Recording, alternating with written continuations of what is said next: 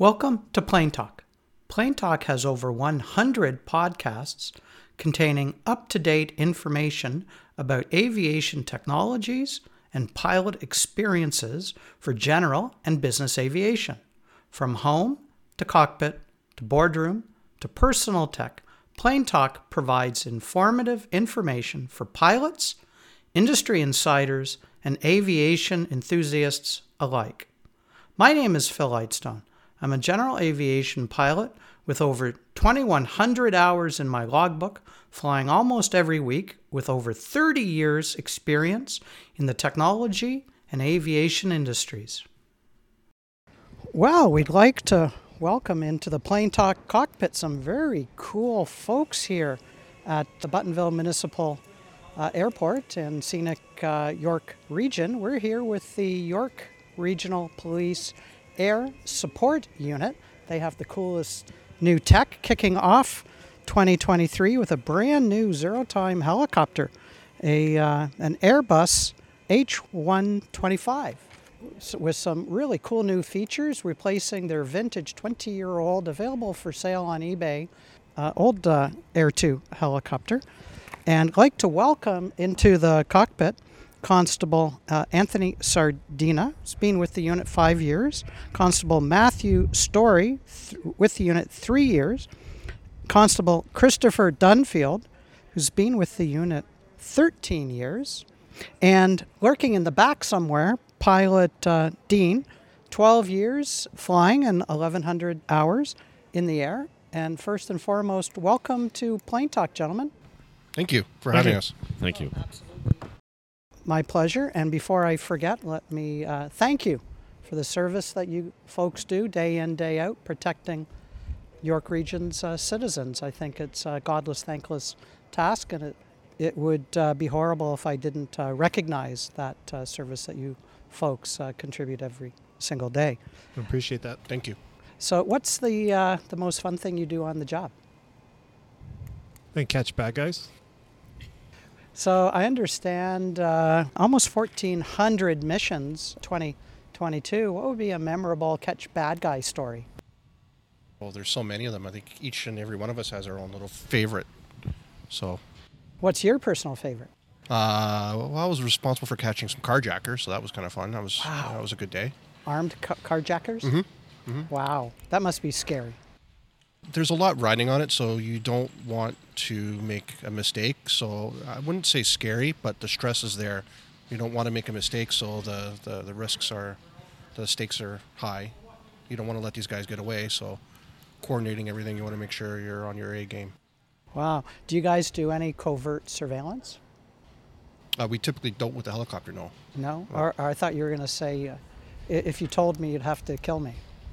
It's covert Pl- surveillance. Please don't like to say stuff like No, that. I so know. I we try understand. to. It's a bad. Well, we, we have the polite answer of, well, it's an operational question. We don't like to disclose operational techniques. of course. So we don't we don't really feel the need to have criminals be provided information that could, they could then turn around and use against it to commit more crime. So, what was your most memorable mission?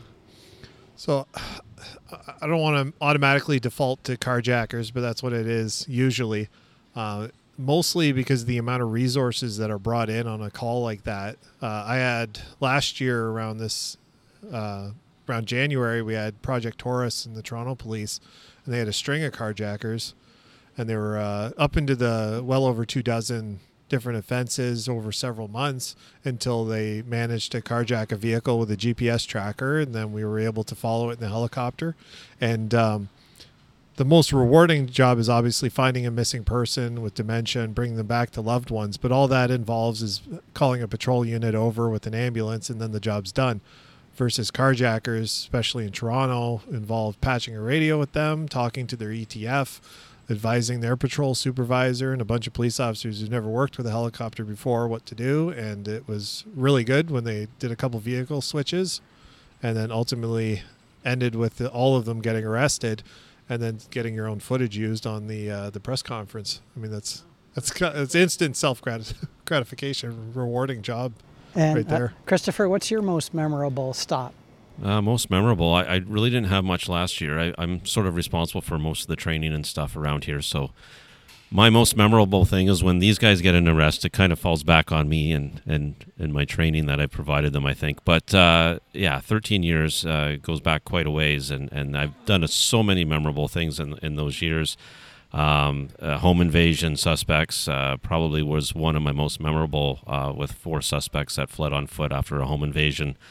Uh, and then obviously the, the saving lives that we do Uh, on a regular basis as well from uh, people that are uh, despondent or uh, are lost in the woods. Uh, a family of four lost in York Regional Forest with two small children in, a cold night. located those people. That was many years ago. Um, so there's there's quite a few. there's nothing that really stands out other than those those ones, but yeah, that's that's about it on my end. So I know uh, Pilot Dean is an extraordinary pilot with uh, over 1,100 hours, and he's got that uh, maverick look to him, right, uh, Pilot Dean? Well, I fly around with a bunch of guys that are better than Goose. Um, basically, I'm just the bus driver. I'm, I'm, the guy that just drives the uh, the aircraft around or what have you.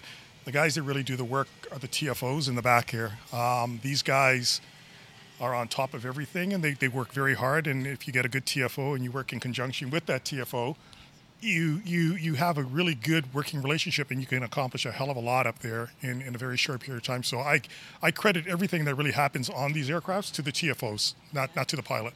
You know, for the uh, for the aviators in the audience, any scary moments as a pilot flying state-of-the-art helicopters? The traffic pattern? Uh, the traffic pattern at Buttonville. Yeah, the yes. traffic patterns at Buttonville are a bit of a nightmare right now. Uh, they, Transport Canada needs to wake up and get back in here and get a, a tower back in here. This is this is a very very busy airport, and uh, um, with, a, with, having a, uh, a school here, an aviation school here.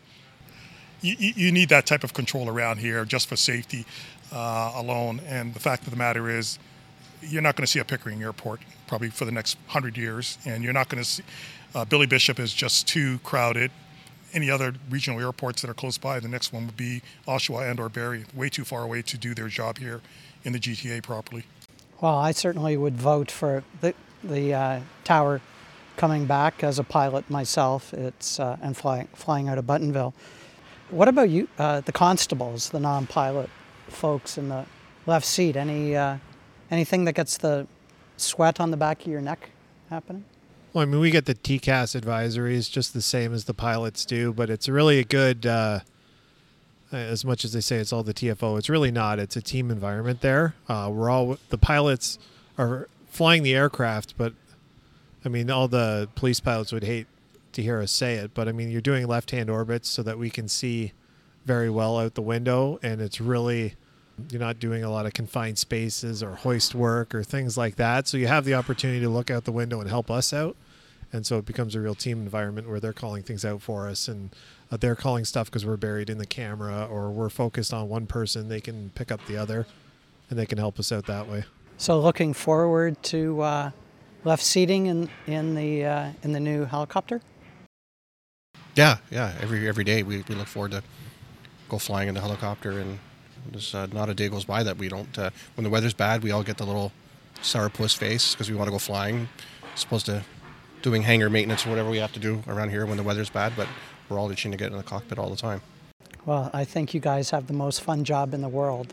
You know, you get the eye in the sky and don't have to worry about the pesky uh, traffic on the, you know, on the ground.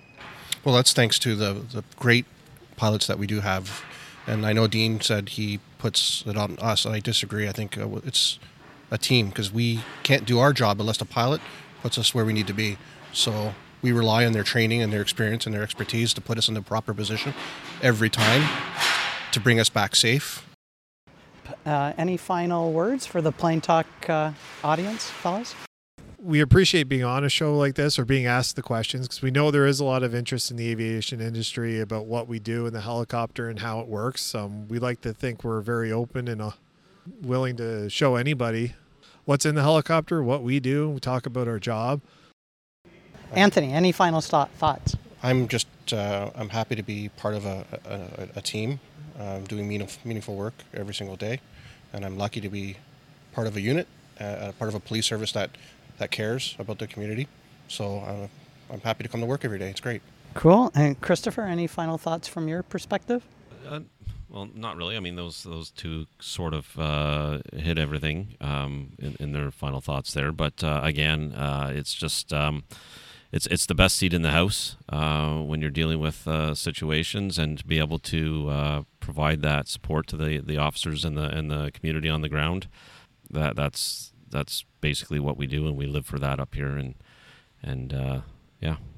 Again, gentlemen, I can't thank you enough for not only being part of Plane Talk, but the day in, day out service that you provide uh, York Region, keeping us safe. Thanks. I appreciate it. Thanks. Bye bye. Thank you. Thanks for listening to this episode of Plane Talk. If you have any ideas for a future Plane Talk episode, please go to the Contact Us page at plaintalk.ca and send in your idea. Don't forget to like us at plaintalk.ca our Facebook and LinkedIn pages, and this podcast. And never stop living the dream.